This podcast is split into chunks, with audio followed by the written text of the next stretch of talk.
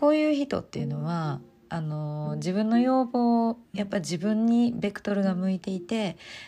どうこうしたいああしたいっていう自分の要望とかばっかり次々出るんですけども最終的にゴリゴリにそれを推し進めたとしてもしも現地で何かトラブルがあった時とか自分のキャパオーバーになっちゃうんですよね。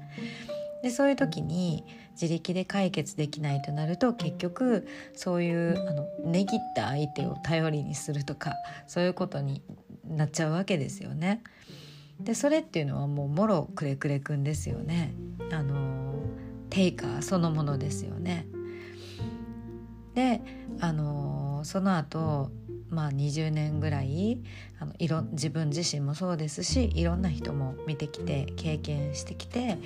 まあ、あのギニアへダンスやドラムを修行しに行くんであればまずは相手が用意しているまあ、パッケージというかスタディーツアーというサービスを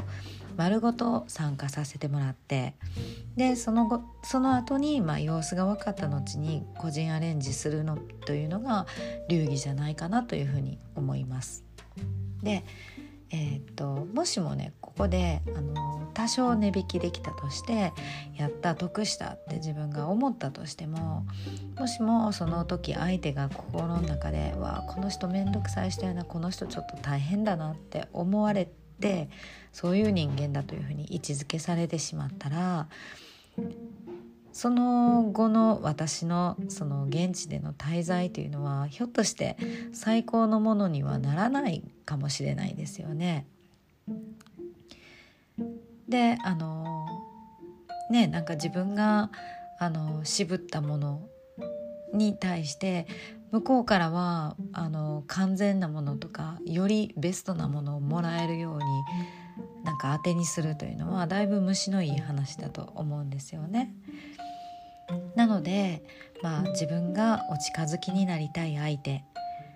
に対しては、まあ、これはあの一つはアフリカのギニアツアーの例でお話ししましたけどもそれ以外のことでも全部に言えると思うんですけどあの相手が用意する入り口つまり相手が一番喜ぶ形での出会い方をまずはおすすめします。でそこから礼儀正しく入ってお近づきになってそこから個人的な人間関係ができたりあの時間を経て一緒に過ごしたりいろんなことをしていくうちに関係性が深まった後はもうあのいろんな総合の総合的なやり取りっていうのはもちろんあの個人的なこといっぱいあると思うんですけどもまず自分も相手のことよくわからない。相手もこちらのことよくわからない。だけどその人に近づきたい。何かその人がやっている商品とかサービスとか何かを自分はまあ、買いたいとか使いたいとかそこへ行きたいとかっていうそういう関係性の場合は相手が一番喜ぶ形という出会い方をすることを強くお勧めしたいと思います。それが結局は自分にとって一番いい結果を早くもたらしてくれるっていう形になるかなと思います。ということで今日はあの出会いたい相手には相手の用意する入り口から入ろうというようなテーマでお話ししました。最後までお聞きいただいてありがとうございます。ではまた次回の配信でお会いしましょう。さとみんでした。